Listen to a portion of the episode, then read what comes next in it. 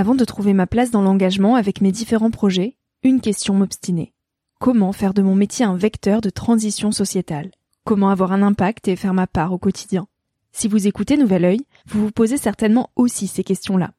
Et si j'ai choisi la Green Management School pour soutenir mon podcast, c'est parce que ça peut réellement vous aider à vous y retrouver.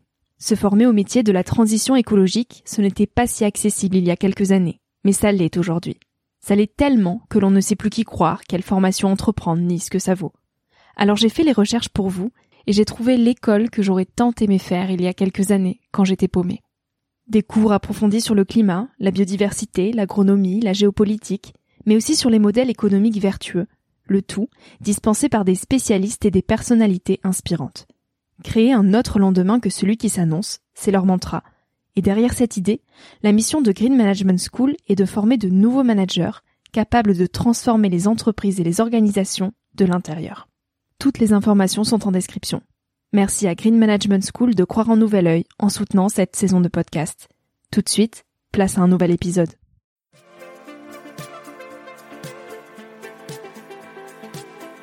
Salut à tous, je suis Victoria Guillaumont, j'ai vingt-deux ans et je vous souhaite la bienvenue sur Nouvel œil.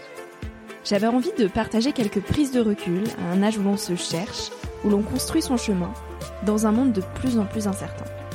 Un monde où les réseaux sociaux sont omniprésents, où les informations viennent dans tous les sens et où trouver sa place est souvent une belle épreuve du combattant. Alors je pars à la rencontre de personnalités et de personnes inspirantes qui se sont posées il y a quelques années les questions que nous, on se pose aujourd'hui. Ces personnes qui, de près ou de loin, ont rêvé, ont osé, ont expérimenté et qui ont de jolis messages à nous transmettre pour nous aider à avancer d'un pied plus sûr dans la vie. Parce que tous, on a besoin de conseils, d'inspiration et de vagues d'espoir auxquelles se raccrocher. Alors le temps d'une trentaine de minutes, je vous invite à emprunter un nouvel œil pour regarder le monde sous un autre angle, pour vous recentrer sur ce qui est essentiel et sur qui vous êtes pour vous aider à trouver votre chemin et surtout à oser.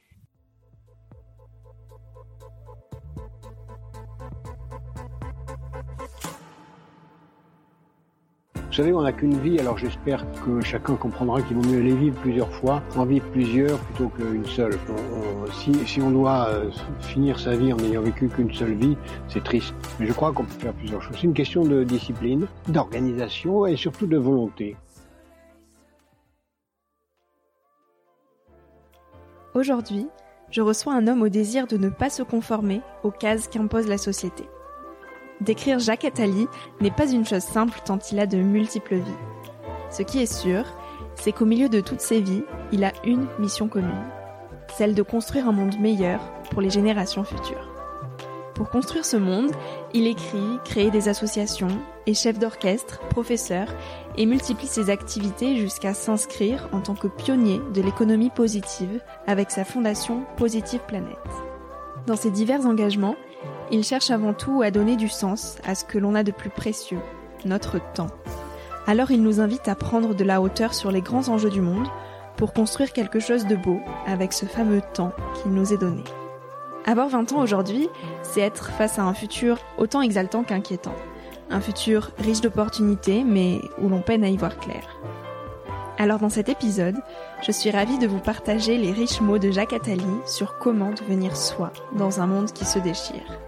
Il nous parle de la crise économique que nous traversons, de solidarité comme arme de rébellion et de discipline, son maître mot pour mener de front ses vies multiples.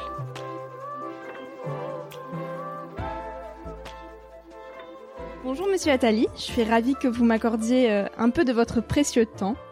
Je vous en prie, le vôtre est aussi précieux que le mien. Alors j'ai cru comprendre que vous n'aimiez pas que l'on vous colle des étiquettes et que l'on vous mette dans des cases. Alors qui êtes-vous et comment vous souhaiteriez vous présenter aujourd'hui ?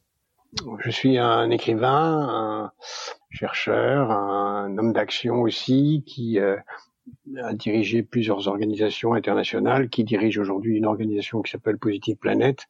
Je suis aussi un journaliste qui écrit un éditorial toutes les semaines. Je suis aussi... Euh, un professeur qui donne des cours, je suis aussi un chef d'orchestre qui euh, dirige des orchestres autant que possible. Euh, voilà une, une petite partie de ce que je suis. Est-ce que vous pouvez euh, brièvement nous parler de votre enfance, de l'environnement dans lequel vous avez grandi, S'il s'agit de parler aux jeunes qui ont votre âge, je dirais que euh, par rapport à ma propre jeunesse, qui est un peu particulière comme toute, mais j'ai, j'ai été élevé dans un milieu favorisé, de parents qui n'étaient pas favorisés au départ, mais qui ont, qui ont eux, euh, réussi à, à gagner bien leur vie et faire en sorte que leurs enfants aient une vie agréable. J'ai été très vite confronté à l'exigence personnelle et l'exigence de, d'un peu tout le monde. Euh, mon moteur principal a été euh, ce qu'on appelle en anglais le grit, en français euh, la niaque, la motivation, qui était liée assez largement à la peur d'échouer et à l'envie d'être, de réussir à, à influer sur le monde, ou à être, faire quelque chose d'original et de nouveau. Qu'est-ce qui vous a amené à entreprendre de brillantes études ? J'ai entrepris des études et il se trouve qu'elles se sont révélées brillantes parce que j'avais de l'énergie pour travailler, mais pas de dons particuliers. Mmh, mmh. Quel est le rôle du talent, selon vous, dans la vie ? Le rôle du talent. Je crois que tout le monde a des talents et que euh, la, la grande difficulté, c'est de le trouver. Moi, je, j'ai la chance de, de, de, d'avoir trouvé quelques-uns de, de, de mes talents, mais tout le monde a des talents et tout le monde doit les trouver. Et puis, il faut, faut bien reconnaître qu'il n'y a pas, pas, il n'y a pas que des talents. Il y a aussi euh, des, des, du travail. Par exemple, je n'ai aucun talent pour dessiner, mais si je travaille, je dessine. Je n'ai aucun talent pour euh, propre, véritable, pour diriger des orchestres, mais en travaillant beaucoup, je, j'ai réussi à diriger des orchestres. Euh, je n'ai aucun talent pour euh, euh, bien des choses, et, et avec du travail, j'ai, j'ai, j'ai réussi à le faire. Il ne faut pas considérer qu'on a ou on n'a pas des talents. On, c'est, c'est pas ça. On peut avoir des talents ou pas en avoir, et puis après, avec ça, on, on, on fait ce qu'on doit. Voilà. Quand vous aviez vingt ans, vous le perceviez comment, votre avenir ? Quand j'avais vingt ans, exactement vingt ans, à l'âge de vingt ans, j'étais rentré déjà à Polytechnique, et donc euh, je, je, je savais que mon avenir était déjà largement euh, euh, non médiocre, disons. Mais je ne me suis pas du tout contenté de ça, et j'ai très vite voulu créer les conditions d'échapper au métier d'ingénieur que Polytechnique me réservait, au métier scientifique, et voilà. Est-ce que si quand vous aviez vingt ans, euh, on vous aviez dit que vous auriez réalisé tout ce que vous avez réalisé jusqu'à aujourd'hui, vous y auriez cru ? Vous vous pensiez capable de faire tout ce que vous avez accompli ? Oui, disons que j'en avais envie. Maintenant, euh, je j'ai pas fait le dixième de ce que je voudrais et j'espère euh, euh, le faire encore. Vous savez, la seule chose qui compte, c'est pas le, le, le passé, c'est demain. Voilà. Vous avez euh, conseillé plusieurs présidents, écrit plus de quatre-vingts livres, vous donnez des conférences, euh, vous êtes investi dans des associations et des institutions internationales. Comment vous faites pour euh, en faire autant, en même temps parfois, et sans vous éparpiller ? S'éparpiller, c'est une critique euh, euh, euh, qui vise à discréditer ceux qui font beaucoup de choses. S'éparpiller, c'est très bien. C'est très bien si on fait plusieurs choses. Vous savez, on n'a qu'une vie, alors j'espère que, que chacun comprendra qu'il vaut mieux les vivre plusieurs fois, en vivre plusieurs plutôt qu'une seule. On, on, si, si on doit finir sa vie en n'ayant vécu qu'une seule vie, c'est triste.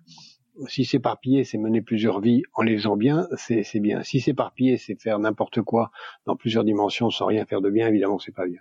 Mais je crois qu'on peut faire plusieurs choses. C'est une question de discipline, d'organisation et surtout de volonté, de volonté. J'ai cru comprendre que la discipline comptait beaucoup pour vous. Quelles sont vos petites habitudes au quotidien pour rester discipliné ? Un agenda très précis. Je, j'essaye de regarder mon agenda tous les week-ends sur les trois prochains mois. Je, je regarde les trois prochains mois et j'essaye de vérifier que dans les trois prochains mois, autant que je peux le savoir à l'avance, ce qui n'est évidemment pas très, très souvent le cas, euh, je, ne, je n'ai pas de... De, d'embouteillage, de temps perdu, de choses inutiles. Euh, j'essaie de, de garder du temps libre pour moi. Voilà. Vous avez écrit un livre euh, parmi de nombreux autres qui s'appelle « Devenir soi oui. ». Et c'est ma grande question pour vous. Comment on devient soi, surtout quand on est jeune et qu'on a vingt ans ? Ben d'abord, on devient soi tout le temps. Parce que même si on a soixante-dix ou quatre-vingts ans, tout reste à faire. Et on a encore des tas de projets qu'on doit avoir. Et donc, on doit chercher à rene- devenir soi, puisqu'on devient par soi une seule fois, comme je vous l'ai dit, comme on doit avoir ou essayer d'avoir plusieurs vies, mais on doit faire, on doit essayer de de de devenir soi à toutes les occasions. Ça passe par plusieurs étapes qui sont essentiellement autour de la recherche de la motivation, de ce que j'appelle le grit. C'est euh, ça passe par d'abord prendre conscience euh, de soi-même, se respecter, attacher de l'importance à soi-même, considérer qu'on est important pour soi et pour les autres. Ensuite, ça part prendre conscience que le temps est très bref, qu'on a peu de temps, euh, prendre conscience qu'on est unique, que donc on doit avoir une vie aussi euh, pleine que possible et une vie qui soit personnelle.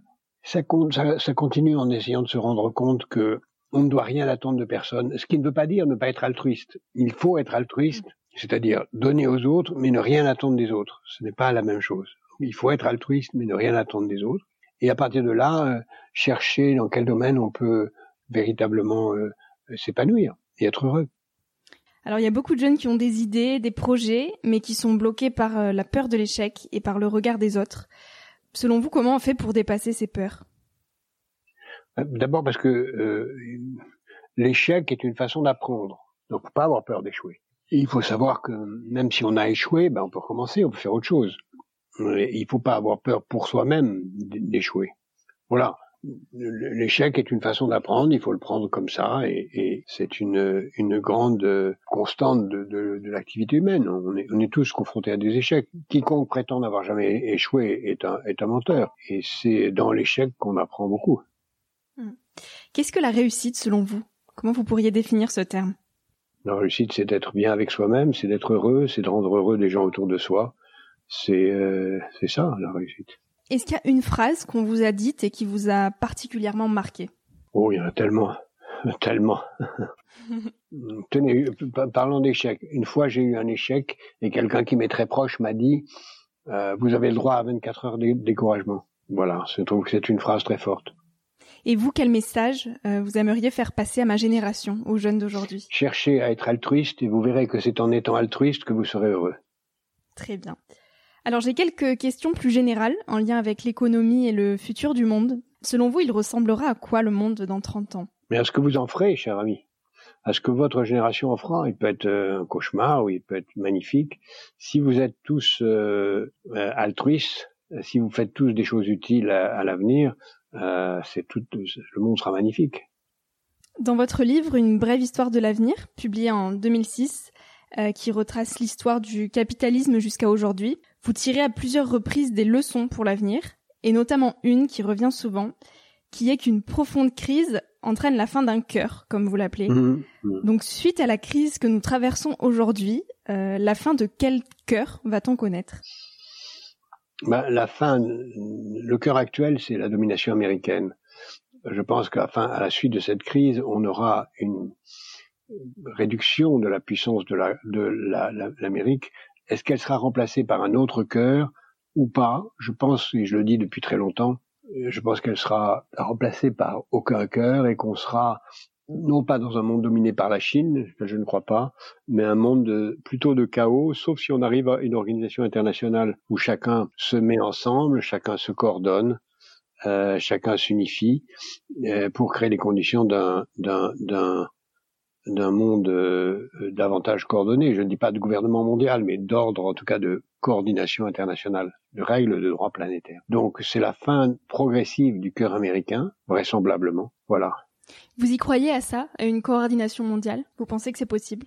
Ben, on, on, on le voit tous les jours, il y a des domaines où il y a une coordination mondiale. Alors prenez le football qui intéresse beaucoup de jeunes, y compris, y compris moi. La FIFA a un vrai pouvoir mondial, elle peut décider de changer les règles du football euh, comme elle veut. Maintenant, il y a des tas de domaines où il y a aussi euh, des, des choses qui sont en train. Il y a eu une réunion du G vingt la semaine dernière qui a, où il y a beaucoup de choses ont, ont eu lieu. Et voilà, donc euh, je crois vraiment que c'est beaucoup plus euh, euh, possible que beaucoup de gens croient. Beaucoup de gens croient que c'est absurde, que c'est pas possible, qu'on n'y arrivera pas. Non, beaucoup, c'est, c'est beaucoup plus, beaucoup plus possible, tout à fait possible. Et, et la crise que l'on traverse aujourd'hui, qu'est-ce qu'elle traduit pour vous ? Bon, beaucoup de choses. J'ai, tra- j'ai écrit ça dans un livre qui s'appelle « L'économie de la vie » et on peut retrouver ça dans toutes mes chroniques qu'on peut trouver gratuitement sur mon site euh, atelier point com, w w w point atelier point com, où j'essaye d'expliquer les dimensions. De la... L'importance, c'est de prendre conscience dans cette crise que euh, nous avons besoin d'être altruistes, que l'altruisme est très important, que cette crise marque une absence d'altruisme tant à l'égard de, de nos voisins, de nos parents, que des générations, que des générations futures. Voilà. À plusieurs reprises, donc, vous avez euh, parlé d'altruisme. Comment on devient altruiste ? On devient altruiste euh, en prenant conscience que c'est, c'est utile à soi. Nous avons intérêt à être altruistes. Est-ce que la société, elle nous pousse à l'être ou pas ? Ou c'est quelque chose qu'il faut aller chercher à l'intérieur de nous, justement ? La société nous pousse si on nous fait comprendre aussi que nous avons intérêt à être altruistes. Euh, et elle nous fait comprendre qu'on a intérêt à être altruiste. Euh, à, à nous de, de comprendre dans, dans toutes les dimensions. On a intérêt à être altruiste, par exemple, on a intérêt à porter un masque dans l'intérêt des autres, mais aussi pour que les autres le portent dans notre intérêt. On a intérêt à être altruiste parce que si les autres sont heureux, on a plus de chances de l'être. On a intérêt à être altruiste parce que si... Euh, si on réussit à rendre service, les autres nous rendront service, et cetera, et cetera. Je, je pense que la crise actuelle nous fait prendre conscience de l'importance de, du bonheur des autres pour nous-mêmes. On a rationnellement intérêt à être altruiste. Et qu'est-ce qu'on pourrait tirer de positif, finalement, de cette crise pour ne pas faire un retour à la normale, comme on l'appelle souvent ? On pourrait euh, prendre conscience de l'importance que j'appelle l'économie de la vie et mettre beaucoup plus d'argent, de priorité, à titre personnel, sur la santé, l'éducation, l'hygiène, le sport, l'alimentation, et dépenser moins d'argent dans des voyages inutiles, dans des vêtements inutiles, dans des voitures inutiles, dans des choses qui sont sans importance. Qu'est-ce que vous auriez aimé qu'on vous dise ou que vous auriez aimé apprendre plus tôt ? Hum, la philosophie. J'ai, j'ai, j'ai, fait trop, j'ai, j'ai appris trop tard la philosophie. Mais je regrette qu'on ne me l'ait pas enseignée plus tôt. En particulier l'épistémologie, c'est-à-dire la, la philosophie des sciences. Comment vous en êtes venu à toucher à cette pratique-là ? Parce que j'en ai eu besoin pour comprendre. J'en ai eu besoin très tôt pour, pour mes livres. Qu'est-ce que la vie, elle vous a appris jusqu'à aujourd'hui, Jacques Attali ? Elle m'a appris des millions de choses. Elle m'a appris d'abord que la vie est très courte et qu'il faut faire le, le maximum pour être utile le plus possible parce qu'elle peut s'arrêter à chaque seconde. Et ça, quand on est très jeune, on n'y pense pas assez. Si vous pouviez changer quelque chose aujourd'hui, euh, à vos vingt ans, est-ce que vous, vous recommenceriez tout de la même manière ? J'ai eu, un, je, quand j'avais vingt ans, ma vie était à la fois très passionnante, mais aussi très exigeante. Je ne m'accordais pas beaucoup de plaisir, pas beaucoup de loisirs.